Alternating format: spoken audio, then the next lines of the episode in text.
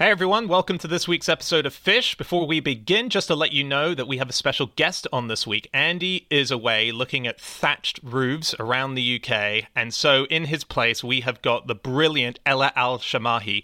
Ella is a National Geographic explorer, she's a paleoanthropologist, an evolutionary biologist, a stand up comedian. She's extraordinary, and she's written this new book which is called The Handshake A Gripping History. It's all about, as it says on the tin, the handshake. You know, where did it come from? How long have we had it? Is it dead after this pandemic? It really is an awesome book. It's got amazing chapters. I mean, take this as a chapter headline. Chapter number three Finger Snaps and Penis Shakes. Who doesn't want this book? So do go out and get it. It's available online. You can go back into physical bookshops as well to pick one up.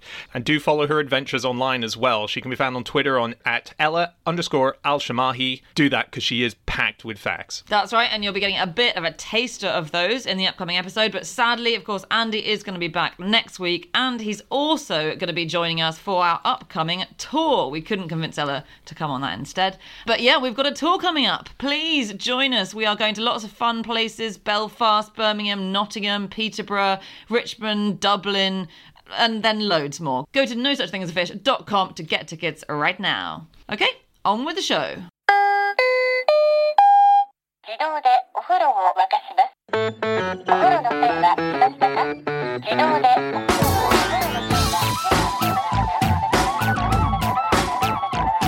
Hello welcome to another episode of No Such Thing as a Fish, a weekly podcast coming to you from four undisclosed locations in the UK. My name is Dan Schreiber. I am sitting here with James Harkin, Anna Ptaszynski, and our special guest, it is paleoanthropologist Ella Al Shamahi. And once again, we have gathered round our microphones with our four favorite facts from the last seven days, and in no particular order, here we go starting with fact number one, and that is Ella. My fact is that an anti handshake society was formed in Baku, Azerbaijan in 1894 because of a cholera outbreak. Um, you paid six rubles as membership, you wore a pin to identify yourself, and just in case you did slip up and shake hands, you had to pay three rubles as a fine. Wow. So you're volunteering to be fined. If you didn't join the society, you didn't have to be fined. Yeah, I mean, there's a, there's a question about the, the money there, isn't it? Six as membership and then three every single time you shake hands. Yeah, but if you're signing up, you're fairly confident that you're not going to be doing any handshaking, right? Like, Yes, so that's. It's like But love- instituting the swear box or something. Exactly. It's Yeah, like a swear exactly. jar. Yeah. But I love the pin that, you know, it's basically declaring that you're really not involved at all. Mm. You're not having any part of it. Do you think that pin is so that people can see you and think that guy is not to be handshook? I think so. I think it's to identify yourself, but I do have questions about how many people were actually wearing these pins. You know, do you, was it just you and Mike down the street, or was it actually a lot of people wearing it? I don't. I, you're talking about it like it was a police badge. I don't think anyone was staring at the badge anyway. It was probably a badge that was like, "I love Ninja Turtles," that you know I would wear. Like, yeah, it's on me, but no one's no one's paying attention, right? I mean, who knows? This is this is way back. This is over hundred years ago. But the thing that I love about this bit is that the Lancet, of all things, which is obviously a really respectable medical journal, absolutely blasted them for this and just blasted them for not refusing to shake hands during an epidemic, which is hilarious, obviously today. And they're basically like, "Oh, these Russians, they've taken everything too seriously. They've completely lost it." And obviously, that has not aged well, has it? Yeah. So they knew that shaking hands was going to be bad for the spread of cholera. This is why they did it. So, yes, this society knew it. Obviously, generally, the people in that area didn't. And more importantly, the whole of the Western medical establishment thought they were lunatics. So, this is a story that just kept getting repeated everywhere, kind of in that that, that period. Just people going, well, What is going on with these Russians? I mean, they're Azerbaijani, but at the time it was, you know, they were declared as Russians. Yeah, that was a really bad cholera outbreak in um, Baku. It started in 1892. And when it first got into the town, um, they didn't have a single microscope in the entire city. Uh, and everyone realized that there was this problem with cholera, and everyone just fled. The um, city had 120,000 people at the start of June, and by the end of June, there were only 20,000 people left in Baku. And so basically, people had fled out of Baku, but it meant that they'd taken cholera with them on the trains and the boats to the whole rest of uh, Oh, Russia. wow. And then there was a cholera outbreak for two more years in the whole of Russia. And in Baku, they had four doctors who were in charge of all the different sanitary sections of the town, and they were called Arkangelsky, Akundov, Lockerman, and Dr. Corona. Oh, Can you believe that? It's Russian Wow. for crown, but he was called Dr. Corona. Yeah. that's amazing. How, how come they That- spread it? Because cholera is pretty hard to spread person to person. It's you've got to be drinking their poo. Well, it this can is be. like a misconception, right? In the olden days, and actually, handshake avoiding handshaking probably wasn't fully necessary unless someone had just wiped their bum. It can um, it can go on clothing and on bedding and stuff like that. So I think that was one one way it went. So I actually think that's why the Lancet were having a go at them because the Lancet rather racistly were like, "Oh, the Russians have terrible sanitation, and their solution is just not to shake hands." They're being absolutely ludicrous, as opposed to you know like. Uh, but it's it's an interesting one, yeah, because because they do say that it's not really touch that gives you cholera. Although actually, refugee camps, um, all um, workers there are told not to shake hands and to have distance if there's a cholera outbreak. So Really? presumably, it's a little bit. Yeah, it's feces getting in your mouth. And if you have Yeah. feces on your hands, then you know if you got Which pooey hands, do. You could have traces. I mean, it's easy to get traces, isn't it? Yeah. Yeah. Well, I I think find- it's just it's only just the point that it, people often thought that it was really bad to be around people who had cholera in the olden days, and people would try and keep them in a different room. But actually, largely, it's just from drinking infected water. And it's so horrible when you read these tales of people being so terrified and fleeing. It's, it's so easy to treat. It must be the easiest disease on earth to treat, right? You die of dehydration. You can die within two hours of getting it.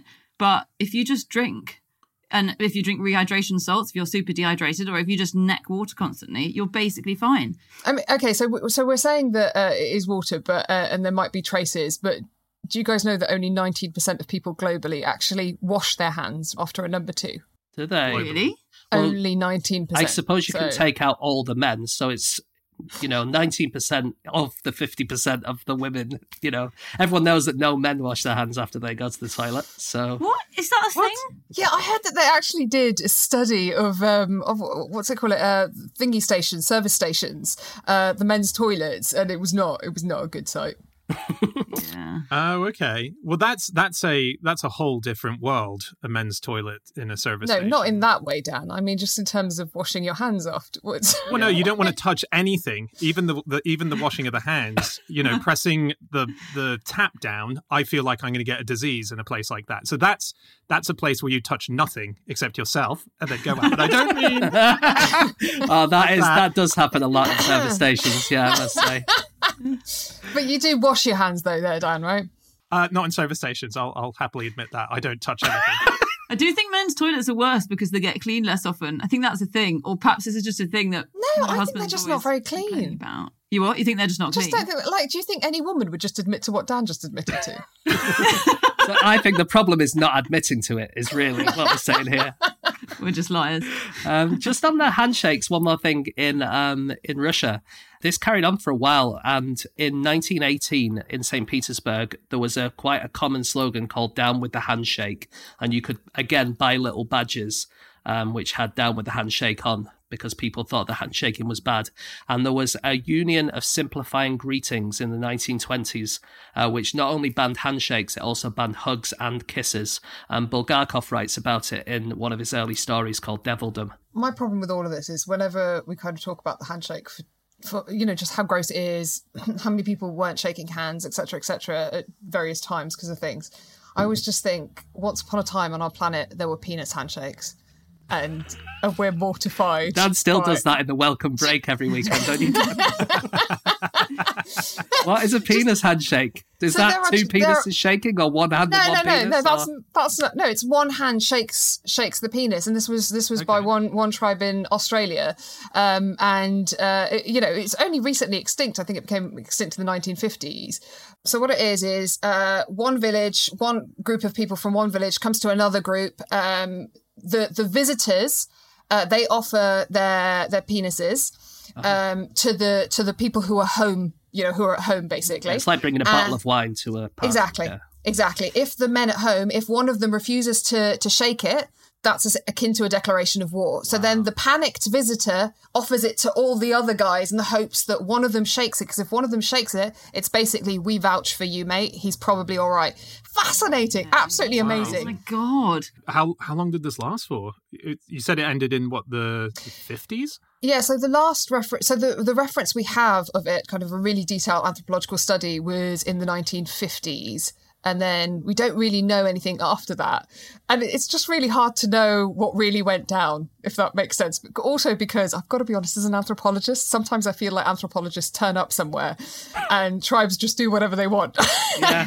and there's always a bit of me that's like, So you think this tribe is like, yeah, we do this every day, mate. Yeah, of course we do. Yeah. They're behind the corner, they're just giggling to themselves, going, "Can't believe you swallowed it." Not literally swallowed it, but yeah. Um, I found it really fascinating reading about handshakes, both historical and modern ones. And some of my favorite ones that I've discovered, uh, probably my favorite, whenever Prince Charles used to participate in a tree planting ceremony, he'd always give one of the branches a handshake and wish it well before leaving. And Wow, what was that? The penis handshake or your standard, just hand on twig, right? just hand on twig. Oh, God, yeah. Charles knob out, just waiting for the wind to brush a branch against him.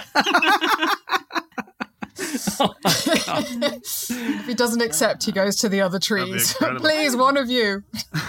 Um, what I found really interesting about this fact, what I liked about it, the initial fact, is just the idea that we've been doing some of the same stuff for so long. You know, we say there's disease spreading, don't handshake today. The same back then. And I hadn't quite realized how widespread that advice was around pandemic time. So there was, like, it, it went out of fashion basically always when there was an illness around, didn't it, in the early 20th century? You're right. It, you keep seeing it time and time again. So Prescott, Arizona actually banned the handshake during the Spanish flu. They just made it illegal. Um, And you do see stuff like that during different pandemics and epidemics. People either shun it or they actually completely ban it. Um, So it's not the first time at all. You know, Do you know if they had handshake police sort of going down the street throwing people apart? I suppose they must have. I'd love to have that job. I'm not really sure how they would have policed it. I guess it's like everything. How on earth do you police any of this stuff? I guess You you, know? would just grass on your neighbours doing the handshakes, wouldn't you? That's what Yeah. usually mean, happens. Yeah, I ju- it's probably like today. You can't police any. it's a slight diversion, but like I was, I was in like um, Yemenis are very, very. I'm Yemeni originally. Yemenis are very famous for um, polygamy. Like it's a really big thing. T- pen- men tend to have loads of wives. I was in a cab. There's a Yemeni taxi driver, um, and I was like, "How's your, how's your dad handling lockdown?" And he was like, "Oh, he's been a bit naughty. He went out and visited his second wife." it's just. Like, Right. I was like, first of all, that's so typically Yemeni. Secondly, how do you police that? Like, I'm going to go see my second wife. Like, how are the police going to get involved with any of this stuff? Yeah. Yeah. That's just an extended bubble, isn't it? No. Um, Ella, there's a thing that you say in the book which I found quite surprising. I think when you read facts about handshakes, a lot of um, a sort of very classic fact that's out there, which turns out to be wrong, is that the handshake was sort of came about during medieval times to show you didn't have a weapon in your hand and that you were presenting an open palm to show you. But that turns out that's well, according to your book, completely wrong, right? Yes, yes. My research very much is is against this, uh, but I love that I've now become the authority on the handshake in this country. Like, I just don't know how this happened, but I'm completely loving it. Of all the random things, uh, but yeah, I think the basi- sport was open. There wasn't an established handshake authority. All right, Anna. All right, all right. So, haven't come on. toppled. No, but um, yeah. It, so I I kind of looked into it, and it just never made any sense. Um, and my argument is that the handshake is biological, and I've got two arguments for this um, to support it. Rather, one is that um, chimps shake hands, so chimps and bonobos shake hands. Uh, Dr. Cat Hobaiter showed that um, that the chimp handshake actually has a very similar meaning to our own. So she's got like, for example, videos of two chimps kind of really going at each other in a fight, and then kind of sheepishly walking up to each other and shaking hands to make up, which is adorable. So if you think about it, our closest living relatives are the chimps and bonobos. It kind of makes sense that you know that's by descent. So I'm arguing that the handshake is seven million years old. But the coolest bit um, that kind of supports this is that we actually transfer chemo signals, chemical signals via handshakes, and there's data to show that we actually sniff our hands afterwards. Um, and I know that sounds absolutely mad, but chemo signals are something a lot of us don't really realize are actually going on. So I think we accept that, you know, the animals in the animal kingdom um, communicate with each other chemically, but we like to think that our communication is all via like sonnets and, you know, language and what have you. But it's it's absolute bull because we do communicate with each other chemically. Um, so they, they did these crazy experiments where they got gauze, they put it under people's armpits, they got them to watch, you know, stressful films or happy films, and then they took that gauze to a different group of participants.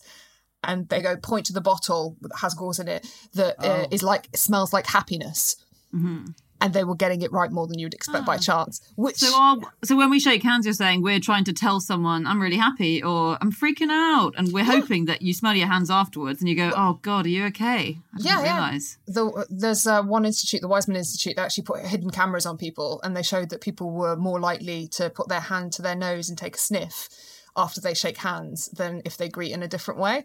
So it's it's we're just animals, basically. Whenever I close a Zoom call, I always sniff my computer afterwards as well, just in case I can gain some information. Uh, anything? Is your computer sad? No, but I've had cholera quite badly this whole time. right. So we do know it's covered in your own feces. I think most people could have worked that out anyway.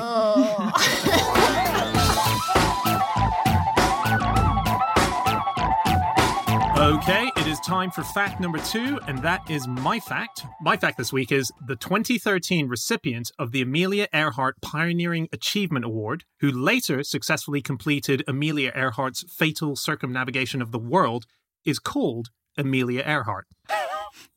What?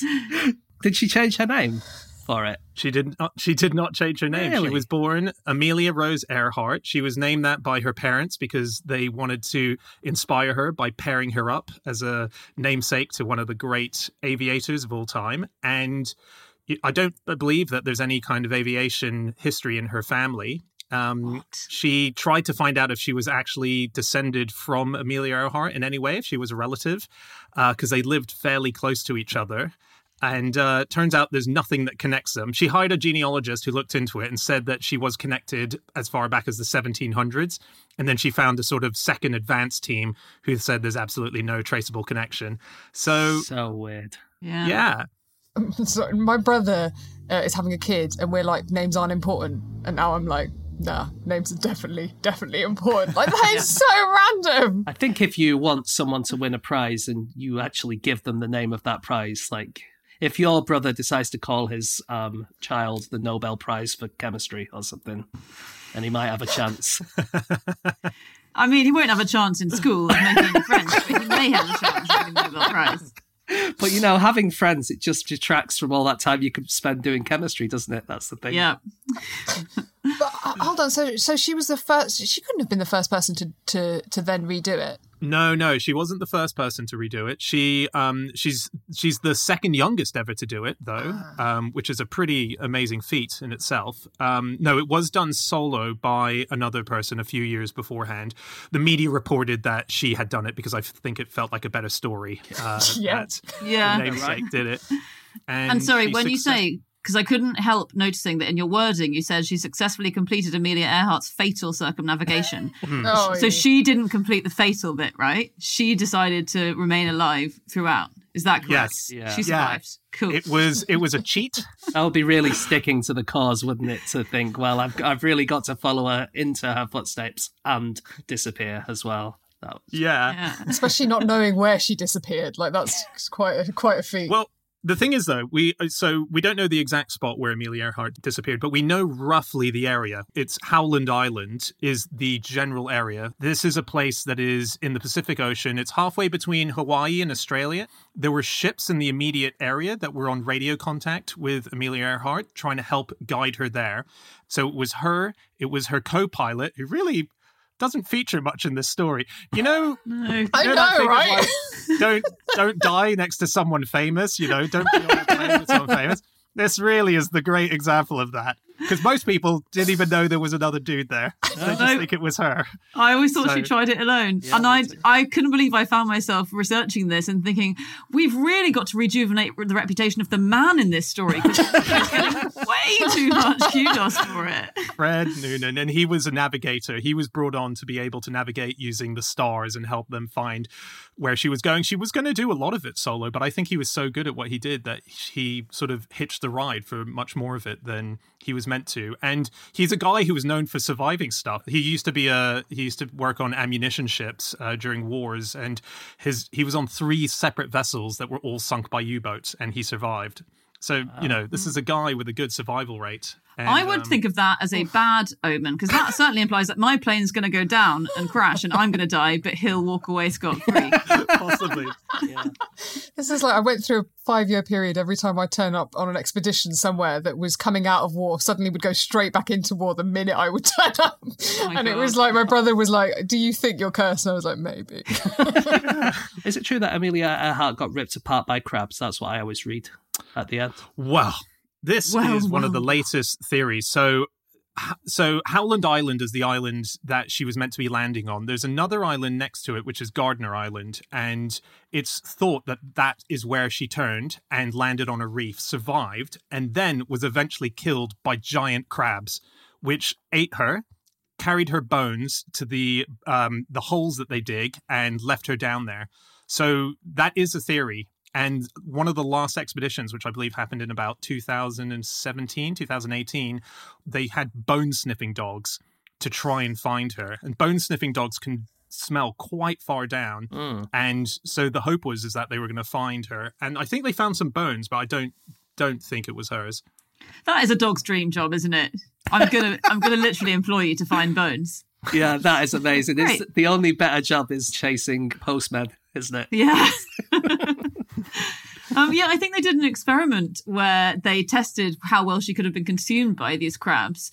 And it was coconut hermit crabs, which we must have mentioned before. And they are giant crabs. They're the largest land crab. They're like three feet wide. They can kill birds and climb trees and stuff. And their claws produce double the force of a tiger's bite. So they can just crunch through bones. And I think the scientists took a pig carcass to the beach where they found these sort of remnants that could be Amelia Earhart. I think they found like lipstick remnants and stuff, so they thought she'd been there. So they brought a pig carcass to the beach and they left it there. And there's a time lapse that I believe you can watch, which shows the crabs just destroying this thing, turning it to nothing within a week. Crikey. It's really cool. But she wasn't killed by them, which should be clear. Although that would have been an awesome way to go. Well, we don't know. We don't know anything. We don't know when she might have been murdered by a coconut crab. Yeah. There's so many theories, aren't there, that have come out about this over the last 70 odd years about her disappearance. And everything from alien abduction through to she was captured by Japanese soldiers and was broadcasting as Tokyo Rose uh, to, you know, all stuff like that. Um, it's, it's pretty exciting when you go through the big list. yeah. I know you guys deal with facts, but in terms of feelings, do you think that you know if if she was in any way kind of aware of what was going on, there's a bit of her that's like, damn, I didn't I didn't succeed, but they're still obsessed with me. Do you know what I mean? Like the world is still like, what happened to Amelia Earhart? Yeah, I hope she's yeah she's up there going. Thank God they've forgotten all about that Noonan guy. She was really um, pro kind of getting as many women to fly aeroplanes as possible, wasn't she? Uh, she was the first um, president of the 99s, uh, which was a group of women who um, They basically. were dedicated to ice creams, weren't they? that was it. That was all they used to do, just eat ice creams all day. Um, Yeah. They had 99 problems, uh, but a flake wasn't one. God. Um, but they really, um, basically, the first um, licenses you could get in America were in 1927, and within two years, there were 9,000 men with licenses and only 117 women. And so they started this club to try and encourage more women to fly. Uh, and there were some amazing people who were part of it. There was uh, one woman called Opal Kunz, um, who was part of the 99s. Uh, and she was one of the first women to. Um, sorry, what? no, no, no. Let's not brush over that. Could you just say the name once more? Opal Kunz. Uh-huh. Um, Opal Kunz was um, one of the first people to fly against men in races. Uh, and she used to win them as well. She used to. She was a really, really good racing pilot.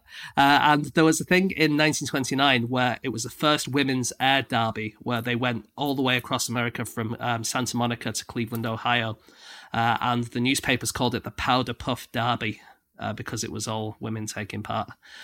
There were 40 people who took part, and she would have won it, but they said that her aircraft must have a horsepower appropriate for a woman. In other words, her plane was too fast. They wouldn't let her fly it, so she had to fly in a slower aeroplane, and she came seventh. I want to use her surname to describe them. Is that bad? No, Uh, you're quite right. Uh, and then the other thing about the 99s is Amelia Earhart had a thing called the Hat of the Month program. And she would give it to whichever member of the club flew to the most airports wearing a Stetson hat that she'd designed herself. Oh, cool.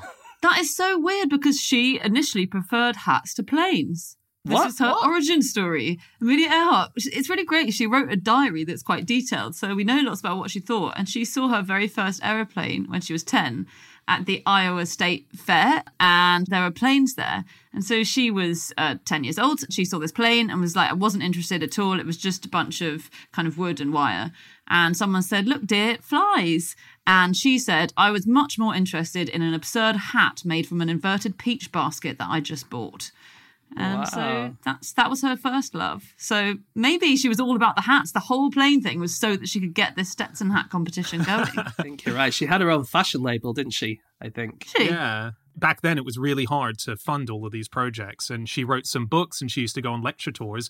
But one of the other things she did was become one of the first for the modern era celebrity fashion designers. And she had her own line, this Amelia Earhart fashion line, where she would incorporate bits of airplane onto the clothing as well. So she would have wing bolts and she would have, you know, sort of little. Did she yeah, invent that? Um, you know that hat that people wear with a like a rotor on the top of it.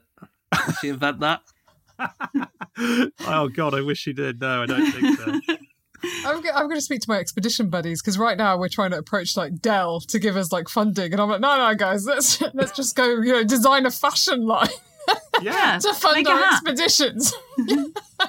it kind of pioneered fashion a bit as well, didn't it? Um, because up until then, women were wearing one piece suits uh, or dress, or or it was always one thing. And she, with this fashion line, created the idea, or at least popularized it quite nicely. Separates the idea of matching this with this, this skirt with this jacket with this shirt. You know, you buy in different pieces, and that really wasn't a thing back then. And she kind of pushed it uh, to be as part of her line. Wow. Wow. Um, Ella, what was the name of that company that you want to give you some money for your next exhibition? Was it Dell, the makers of amazing computers that everyone should go and buy computers yes, from? Dell, but I'll take IBM. I'll take anyone. Like, I will take anyone, and then I will. Okay, I need to stop actually because I actually do need funding. I will take anyone.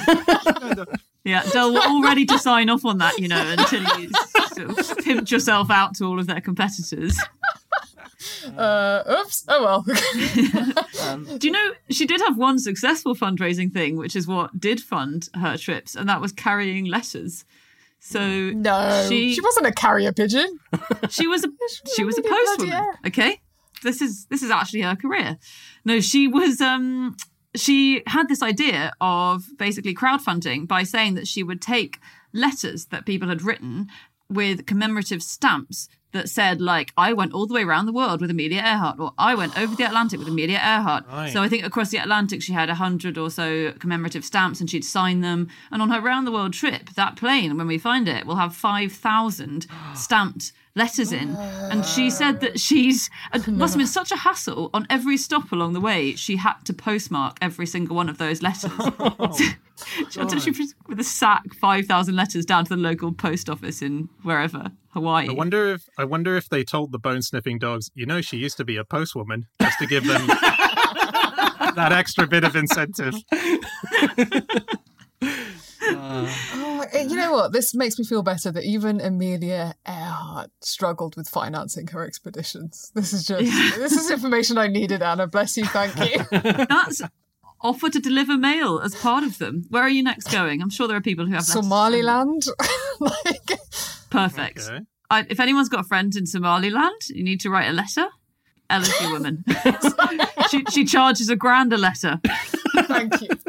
Um, so Amelia Earhart was the first woman to, to fly solo across the Atlantic.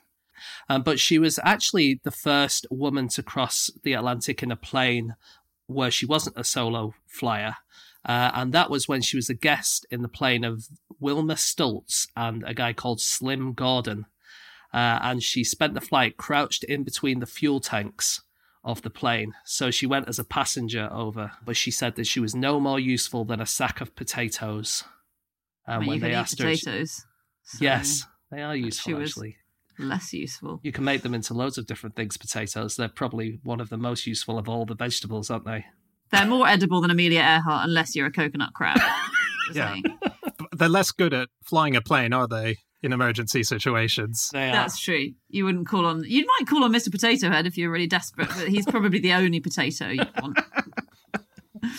Um, yeah, that was actually what launched her flying career, guesting. Or no, it wasn't what launched it. Sorry, but that really propelled her to stratospheric heights, as it were, career-wise, because she was put up to it by another woman called Amy Phipps Guest, who was actually this millionaire, and this woman, Amy Phipps, wanted to make the crossing. And she was like, women can do just as much as men can do. I want to cross the Atlantic with these two chaps. And her family just begged her not to go. We're like, we love you too much. You're, you're too rich. Come on, stay. So she said, okay, well, find me a suitable woman. And she hired a guy called George Putnam to find a woman who she wanted to be adventurous. But actually, in Amelia's diary, by the time they tracked her down, they were looking for someone with social graces, education, charm, and pulchritude. So the men had obviously slightly changed the advert on the way. GSOH. Yeah, yeah. um, but George Putnam found her and ended up marrying her, as well as getting her on the flight. Oh, He well, and when do we ever hear about George Putnam?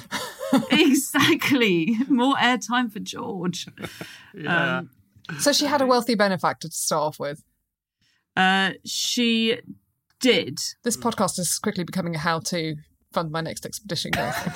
Share all of this. Find a rich woman. I hear um, Mrs. Melinda Gates uh, coming to some. Thank you. I don't know what the people at Dell are going to think about that. I'll take any of them.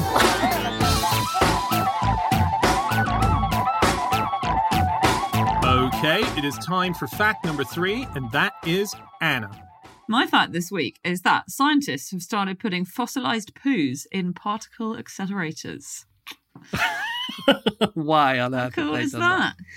Um, well, A, it's fun, and B, you can learn loads about the poo. And so these are Wait a minute. So, uh, Anna, Yeah. so a particle accelerator, you get like an electron and you fire it round a great big tunnel and they smash into each other.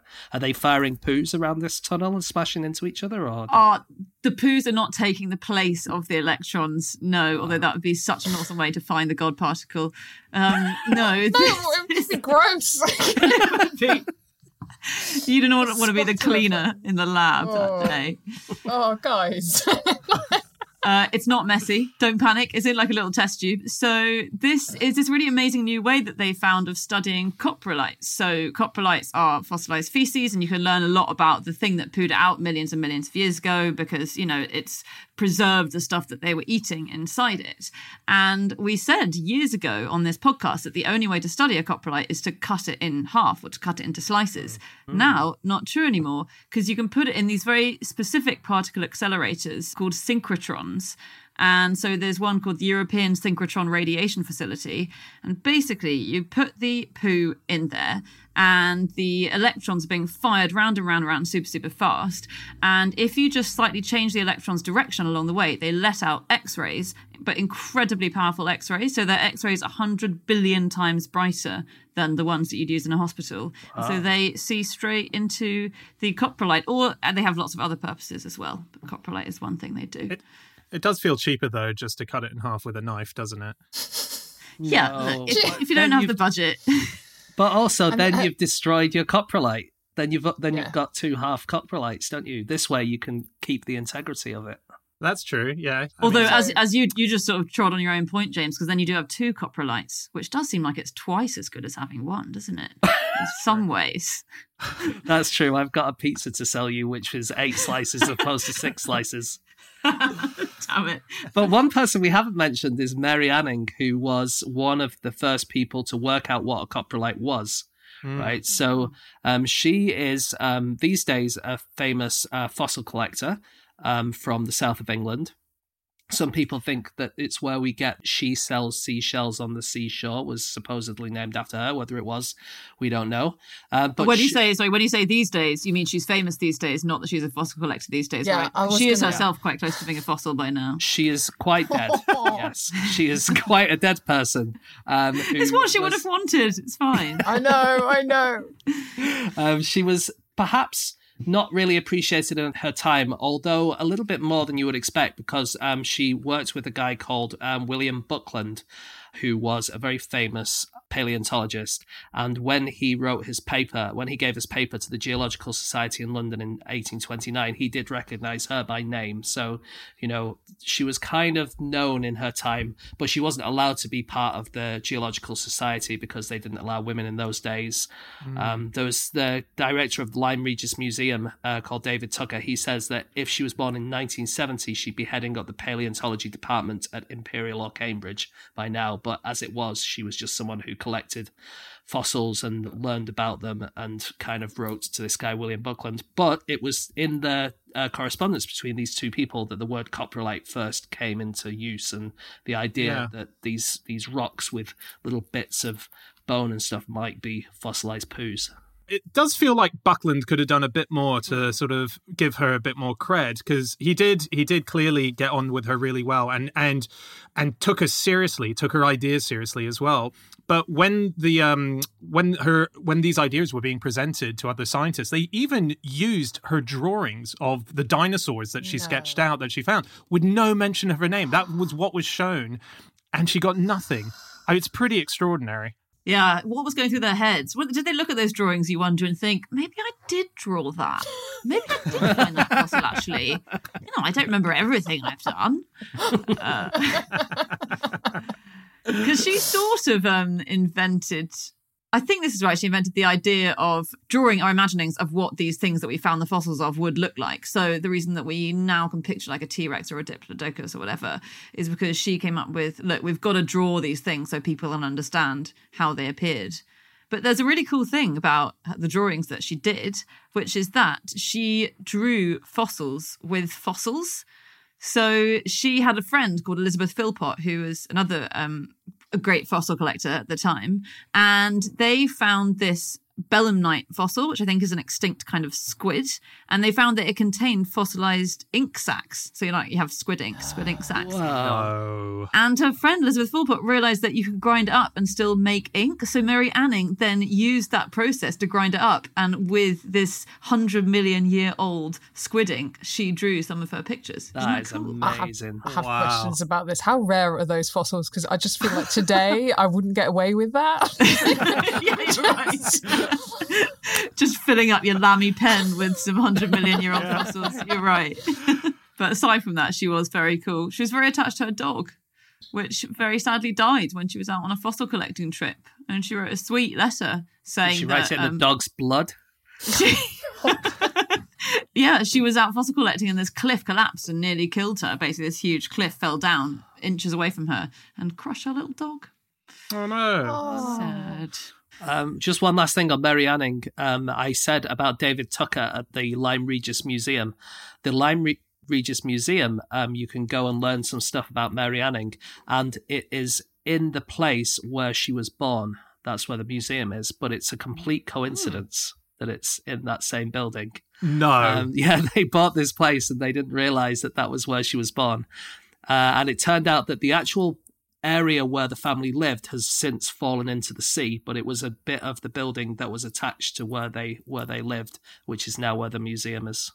wow is that the bit that squashed the dog Wouldn't that be a thing if that Yeah. was true? Oh my goodness! it sort of swings and roundabouts you know we lost the dog we've now got a seafront view of,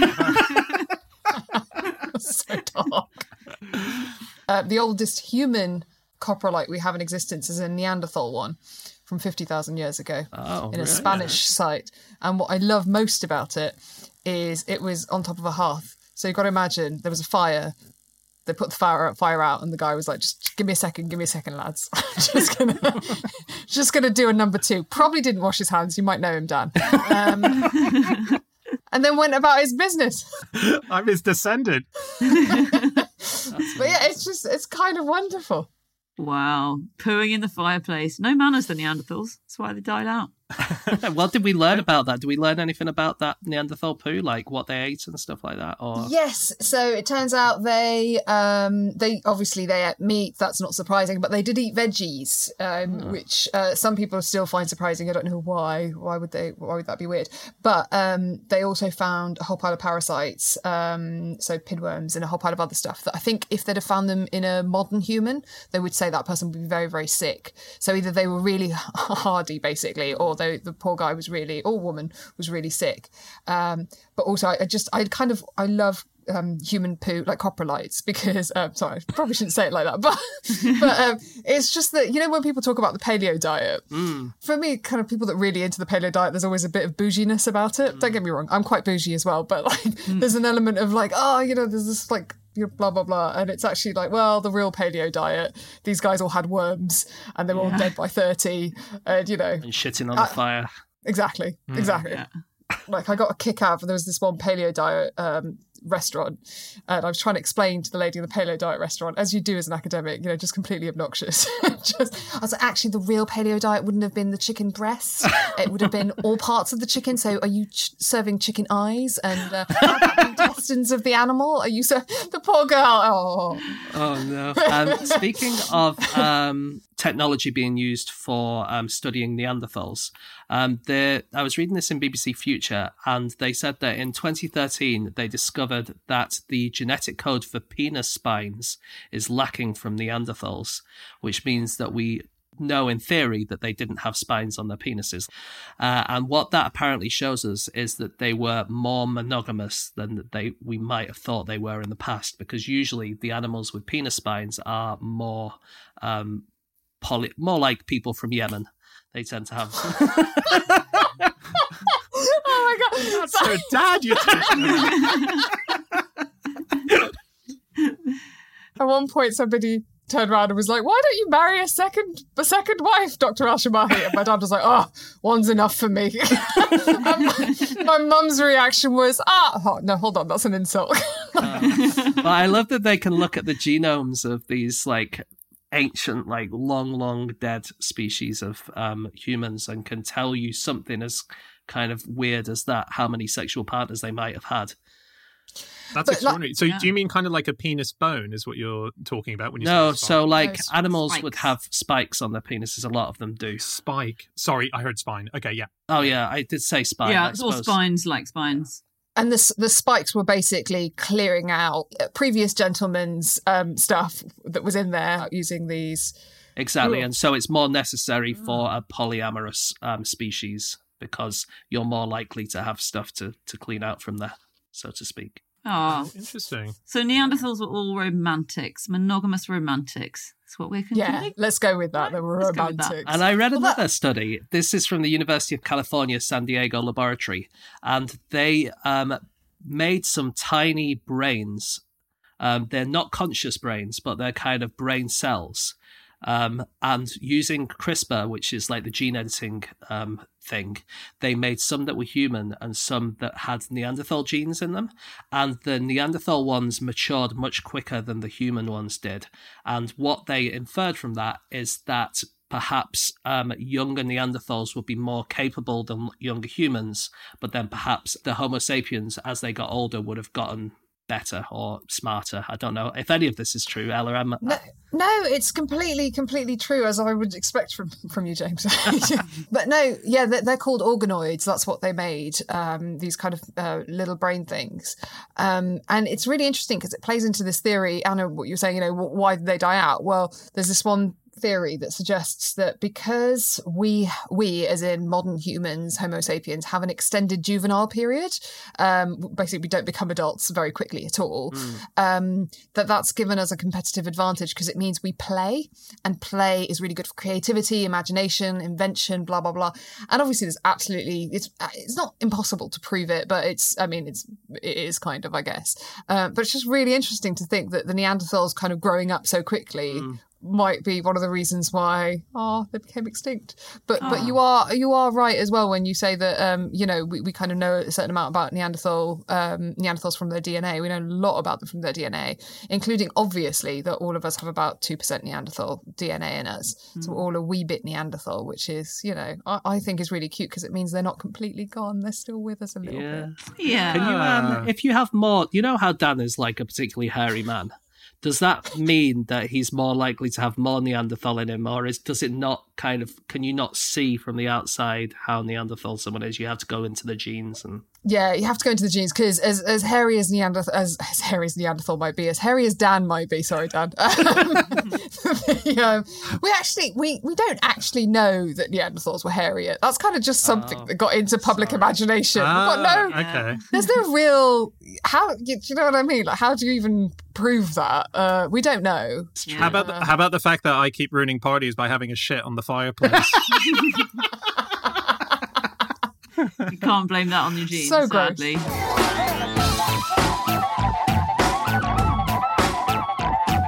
okay, it is time for fact number four, and that is James. Okay, my fact this week is that Frasier Crane was an early investor in Microsoft. How? Because one of them's real. One of them And is then one of real. them's not. Which one? How did they cross this weird space time? And why did he not go with Dell, which is a far superior company? So Frasier Crane, obviously fictional character from the incredibly popular American sitcom Frasier. Uh, Microsoft, obviously a real company. And this is a uh, made-up backstory which we found out about because our old friend Richard Osman uh, tweeted that he didn't understand how Frasier could possibly afford to live in such a nice apartment in Seattle on his wages. Uh, and then one of the writers, Joe Keenan, replied uh, and said that they'd kind of talked about it in the writer's room on occasion. And they said that they decided that he must have invested his money from his Boston practice very wisely, uh, perhaps in a friend's Seattle software startup. And we can only infer from that that the Seattle software startup must be Microsoft because, apart from anything else, Bill Gates was on Frasier as a character, and in that episode, he did say he was a fan of Frasier. Um, so he didn't mention that Frasier had uh, invested in his company beforehand, but you know that's No, I mean that's that's a bit gauche, isn't it? You don't say that in public. exactly that's yeah.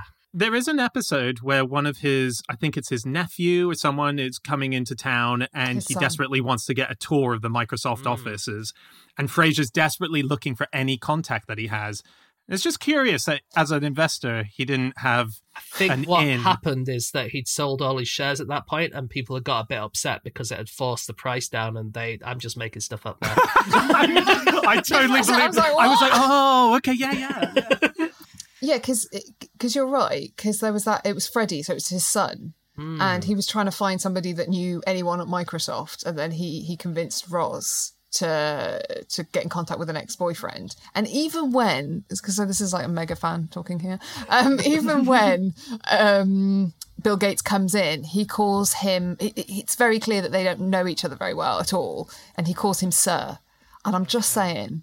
Mm. I'm just saying, I think these writers mm. It might be a cover up, like how probably Boris Johnson would call James Dyson sir if he walked in. You know, sometimes you don't want to be open about quite how tight you are to power. yeah, Never know. Definitely. I mean, also, I'm not part of the investor class, so I also just don't know if you even need to know Bill Gates to invest in Microsoft. I'm assuming maybe you don't. Yeah, that's true. Actually, if you um if you were to buy some stocks in Tesla, you don't have to have an interview with Elon Musk beforehand to make sure that he likes you. and He's a friend Probably a good thing. Ah, you know they're they're rebooting. Yeah. Frasier, are they? Yeah, yeah. Yeah. I now feel like I'm going to have to go back and watch it all from the start because just seen it very sporadically. Well, you should actually start from Cheers and properly watch his character development. It's like delicious. Well, Well- that's so we should say this is uh, the most interesting thing about Frasier is that it's a spin-off series of one of the other most popular American sitcoms of all time, Cheers. And he was a character who just came in and sat at the bar. He was only meant to be in for a few episodes, but he proved to be so popular with audiences that they wrote him into the series more and more. And eventually, when they ended, they thought, what are we going to do next as a team? And Frasier was this spin-off. Um, you know, But that's happened it- a couple of times. Does it not annoy? It even used to annoy me when I was younger that it felt like there was a disconnect between his character there and then his character in Frasier, or it was like kind of confusing to my young head. I was like, how is that the same person? And he seems a bit different, and there is lots of um, inconsistency as a super fan, which must stress you out, Ella. Surely, like I think his it's mentioned that he has a horrible relationship with his dad or something in Still Cheers. and- does though. Well, actually, I think he still does. I think in Cheers they said that his father was dead. Yeah. Uh, and then Oh, when uh, another character from Cheers came to visit him in the in the second sitcom, uh, he said, "I thought you said your father was dead," and he said, "Oh, we were fighting." So Yeah. that's how they taught that. out. I see, clever, good little work. they do a few there. things like that, yeah. So uh, the Cheers was set in Boston, and they wanted to have this new uh, sitcom, but they didn't want it to be too close to Boston because then you would have to deal with all the previous characters and you would have to explain why they're not there, etc. But if you move to the other side of the country, you can get away with it. So they were going to move to Denver, Colorado, uh, but then in 1992 there was a group called Colorado for Family Values that pushed an amendment, um, which was described by the writers of Cheers as an egregious anti gay amendment, which was basically stopping any gay rights in Colorado. And if you read the newspapers from the time, it was a huge, huge, huge deal. Um, a load of films stopped being filmed there. They were going to do a Stephen King movie there, and they didn't do it in Colorado. And then David Lee, who was one of the show's creators, said that they were going to do, um, they were going to put Frasier in Colorado, in Denver, um, but they had to move it away from there because they didn't want to be associated with this anti-gay amendment. Uh, and then in 1996, four years later, the US Supreme Court declared it was unconstitutional, so it got kicked out anyway. But they lost all of this kind of investment and all of these um, shows and stuff. Just refused to go to Colorado. In your face, Colorado. That's what you get. Because I feel like I know the Space Needle now Yeah. because of because of Frasier. Yes. Yeah. And but they all did cameo in Frasier at times, didn't they? Except one main Cheers character who was Rebecca, who actually was probably maybe the most annoying Cheers character anyway, I think, from Oh, what I vaguely remember. But she never guested in Frasier, and she it was an actress was called is called Kirstie Alley, and she said that she turned it down because as a Scientologist, her beliefs forbid things like psychiatry. So Scientologists are very anti-psychiatry, oh, which I didn't realize. How interesting. Yeah, although she did give an interview saying this, and then the show creator David Lee said, "I don't remember asking her," or I think I, did, I don't remember asking you. So Oh, I mean, she was a big deal. She would have been mm. asked at she some point. she would have been asked. Yeah, You know, Kelsey Grammer in that show, quite a fascinating story of how he went from being this character that was just a normal actor. And it happens in these sitcoms where the actor becomes the biggest part of the show generally. They become an exec producer, they start mm. directing, they start. His power grew so great as he was going on that he could start pulling these power moves which felt really bizarre. So one of the things was he employed an acting method that he called requisite disrespect. And the thing was is that he said he would rehearse each scene only once and he would not learn his lines until moments before the sh- the scene was shot. And in some cases would go, "Okay, I'll do it better," and not even use the lines. He said he'd played the role so long that he could now embody any kind of remark that would come out of Frasier better than a scriptwriter and just became Frasier Crane himself. I'll just say whatever I want to say in this show now. Well, that's kind of you know it works. The best actor in Frasier, of course, was Moose, um, who played the dog Eddie. Uh, and he retired at the end of season seven, and his son Enzo took over the role. Uh, but what I find interesting about that is Moose had been deliberately bred to create a new child which would look enough like him that they would be able to bring him in when he retired Oh my which I think God. is just so a really cool. interesting idea of imagine that happened with humans that you were you're an actor in a show and they're like okay we're going to find someone for you to mate with who looks the right kind of person that when you have kids they'll be able to come up and take your place Well, and they cocked it up a bit, didn't they? Because they had to paint Enzo's fur to match his dad. Didn't quite No. nail the patterns. They did Yeah. And also, they hated each other. Um, the What, the dad and and- son. Father and son. The um, creator, Peter Casey, called their relationship a classic parent child Hollywood rivalry. And by all accounts, Moose was horrible. So Eddie, quite lovable on the show. Moose was like bitey. Everyone hated him. liked the trainer, didn't like anyone else on set, and really hated his son Enzo. They had to be kept apart. Do you think they were basically mirroring the Frasier and his father's relationship? Ah, I hope there's a behind the scenes documentary where it's from their perspective, bickering at each other, Yeah. and you've just got Frasier and the dad in the background. Well, didn't Yeah. the dad actually adopt? Didn't he adopt? I think Roz did. Uh, the, the Oh. actor who played Oh. Roz, Peri Gilpin. No. Yeah. Yeah. Right. Um, my favorite fact about Frasier is that the pilot was six minutes too long. They chopped and chopped and chopped, and finally they had a pilot that ended up as 60 seconds longer than it should have been for the slot. So they handed it in and they said, We're sorry, we just can't do anything. It's 60 seconds too long. And amazingly, the network went, Okay. So NBC agreed with it.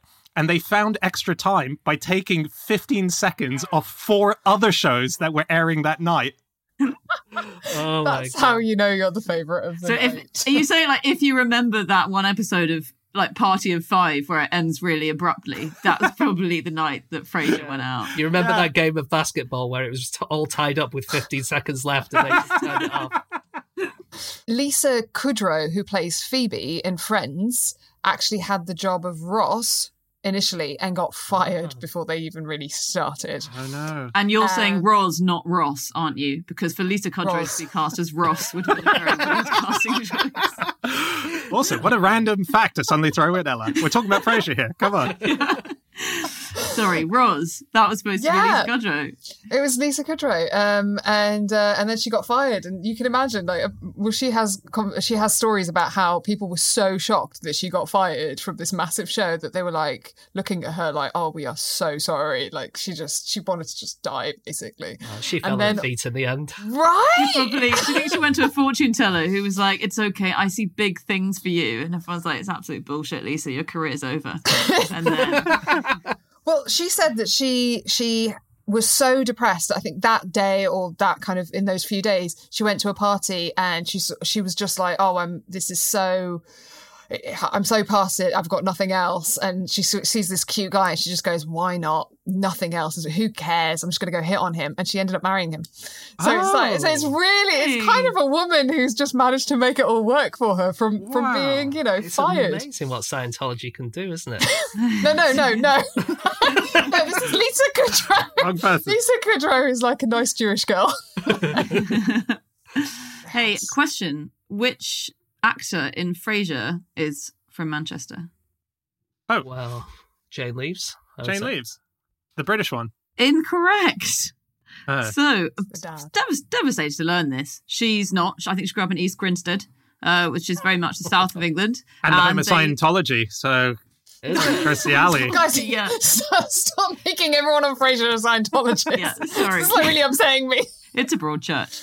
Um, no, she, so she was asked to do that accent. That wasn't her real accent, and she's from there. But John Mahoney, who plays Martin, the dad, is from Manchester. So he was born in Blackpool, but his family were from Manchester, and he was schooled, schooled and raised in Manchester.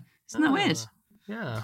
Do you know how we all used to really kind of laugh at her accent being a Mancunian accent because it was just really weird accent? I caught a clip of her once, kind of where somebody very politely on one of the English morning shows was like, "Your, your accent's not really like it was." You know, it was a dig, but you know, it was morning television, so they were trying to be hmm. polite, and you could tell that she was very aware of it and kind of a bit like stressed about it. And she kind of said, "Well, you know, I was told that the the the actual accent that I had was too it was too strong, and the Americans wouldn't, you know."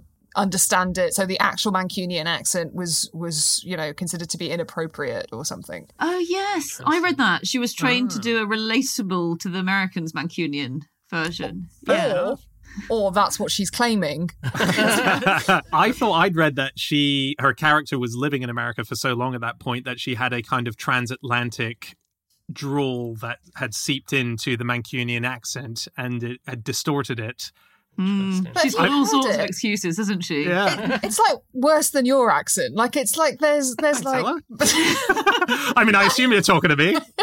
sorry, Dan. Well, actually, James. well, for any Americans listening, like I'm from just outside Manchester, so she should have an accent that's a bit like mine. Instead, it's a bit Yorkshire and then just weird. It's a bit, God knows, yeah, it's a bit just damp, too many isn't it? things. Yeah. It's lovable, which is all that matters. A lovable accent. I think I read a quote from David Hyde Pierce, who plays Niles, who said, To me, Jane, as in Jane, Jane Leeves, to me, Jane and Daphne were identical, exquisite and charming, with fragrant hair that smelled like puppies, springtime, and sex. Wow. It's worth Which saying is- he's gay. yeah, yeah, exactly. it's okay because he is gay, but otherwise it wouldn't be. I have to say that's a show that's aged really well. You know, a lot of I have to like a lot of the shows from that period on a lot of kind of issues that you just jokes that you just wouldn't be able to get away with now. That's one of those shows that's aged really well because the joke is always on whoever is being, you know, the the arse basically. Um, it's never on, so it's unlike a lot of the other shows of its time. Yeah, take Um, that, Lisa Kudrow. Might have made the wrong choice there. Okay, that's it. That is all of our facts. Thank you so much for listening. If you would like to get in contact with any of us about the things that we have said over the course of this podcast, we can be found on our Twitter accounts. I'm on at Schreiberland, James, At James Harkin. Ella, At Ella Al Shamahi. And Anna.